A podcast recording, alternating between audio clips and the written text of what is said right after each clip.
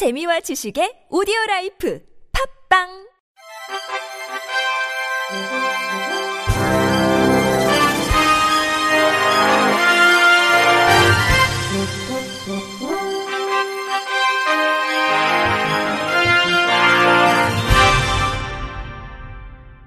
청취자 여러분 안녕하십니까? 십일월 삼일 목요일 케이비아이씨 뉴스입니다.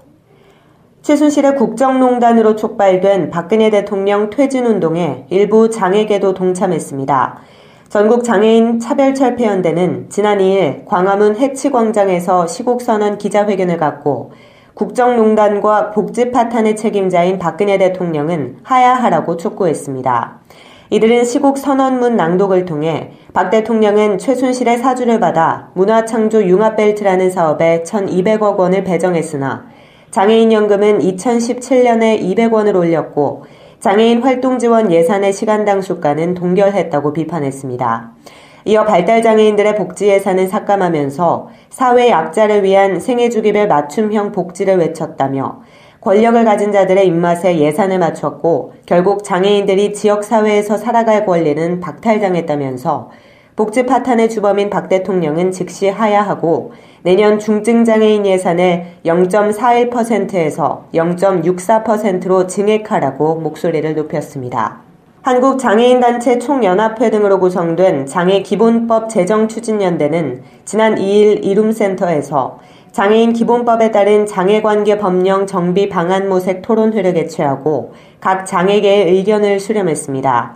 현재 장애 관련 법령은 천구백팔십일년 제정된 장애인 복지법을 필두로 분화 또는 제정된 장애인 고용 촉진 및 직업 재활법, 편의 증진법 등으로 나뉘어져 있어 자립생활, 권리 보장을 담기에는 뒤처져 있다는 지적이 지속되었습니다.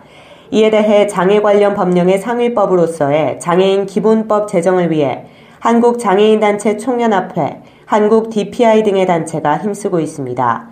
이날 토론회의 발제를 맡은 강원대학교 사회복지학과 전동일 교수는 국제적인 조약을 국내 실정법에 반영하지 않으면 효력이 없는 조약에 불과하다며 장애인 권리 협약을 반영하기 위해서는 장애기본법 제정이 필요한 실정이라고 강조했습니다. 반면 서울사회복지공익법센터 이상훈 센터장은 이미 우리나라는 유엔 장애인권리협약에 가입하고 있기 때문에 우선적으로 내세울 법안은 아니라며 장애인 복지법은 장애기본법 정신이 충분히 반영되도록 전면 개정하면서 권리보장법을 제정하는 방향이 적절하다고 설명했습니다. 인천시는 내일 장애인 생산품 판매시설과 공동으로 시청 중앙홀에서 장애인들이 직접 만든 생산품 전시회를 개최합니다.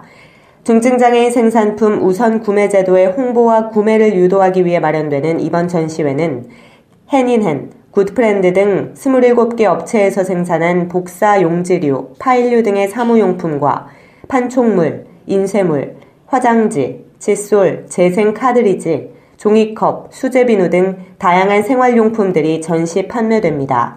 앞서 인천시는 장애인 생산품 판매 촉진을 위해 상반기에 부서별 우선구매 컨설팅을 실시했으며 구매 업무 담당자 순회 교육 실시 등을 통해 현재까지 이십일억 원의 중증장애인 생산품을 구매했습니다.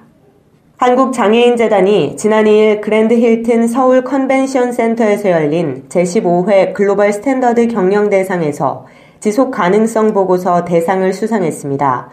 글로벌 스탠더드 경영대상은 한국능률협회와 한국능률협회 인증원이 공동 주최하는 시상으로 국내 우수 경영 사례를 발굴 및 실천 독려하기 위해 이천이년 제정돼 올해로 십오회째를 맞았습니다.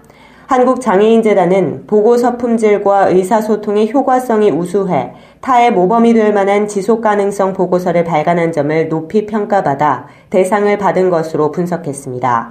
이날 시상식에 참석한 한국장애인재단 이성규 이사장은 한국장애인재단은 우리나라 최초의 장애인을 위한 공익재단이라는 소명과 자부심을 갖고 비영리 기관으로서 사회적 책임을 위한 다양한 노력을 이어가고 있다며 앞으로도 글로벌 기준에 부합하는 지속가능 경영을 꾸준히 추진해 나감으로써 신뢰받을 수 있는 공익재단이 되도록 노력하겠다고 소감을 남겼습니다. 경남 하동군에 노인 장애인 복지 서비스의 랜드마크 역할을 할 종합복지관이 건립됩니다. 하동구는 노인과 장애인의 맞춤형 복지 서비스 기반을 구축하고 장애 유형 및 생애 주기별 다양한 재활 서비스와 여가 활동 기회를 제공하고자 노인 장애인 종합복지관을 건립한다고 밝혔습니다.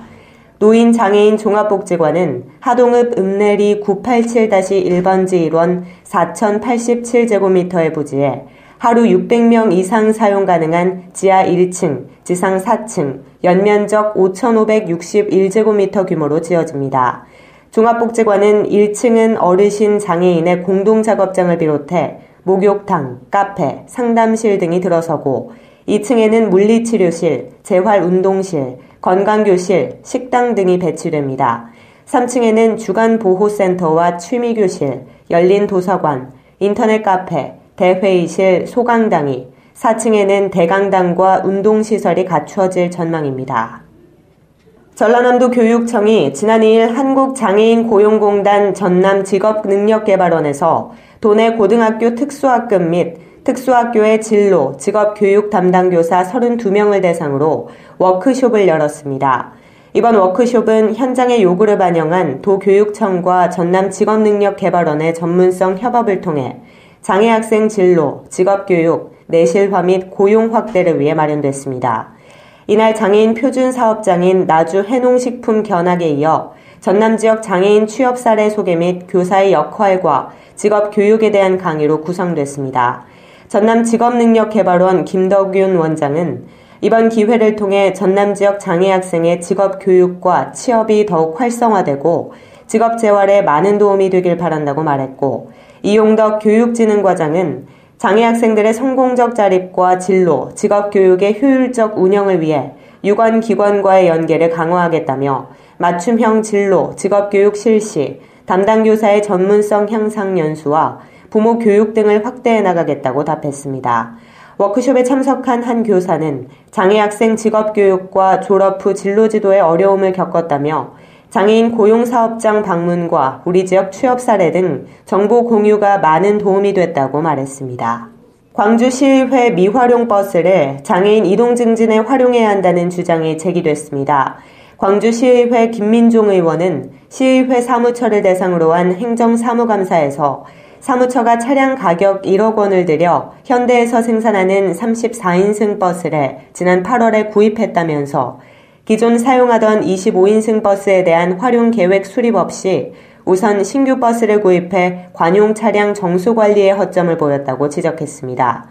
이어 의전용 버스를 신규 구입함에 따라 휠체어 리프트가 장착된 기존 차량을 장애인의 이동 증진을 위해 복지기관의 무상 증여 등 활용할 수 있는 방안을 마련해야 한다고 제안했습니다.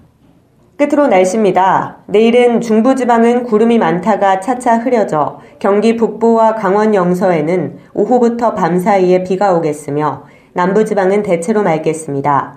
그 밖에 서울과 경기도에서는 오후부터 밤 사이에 산발적으로 빗방울이 떨어지는 곳이 있겠습니다. 또 중부지방을 중심으로 연무가 끼는 곳이 있겠으니 교통안전과 건강관리에 유의하시기 바랍니다.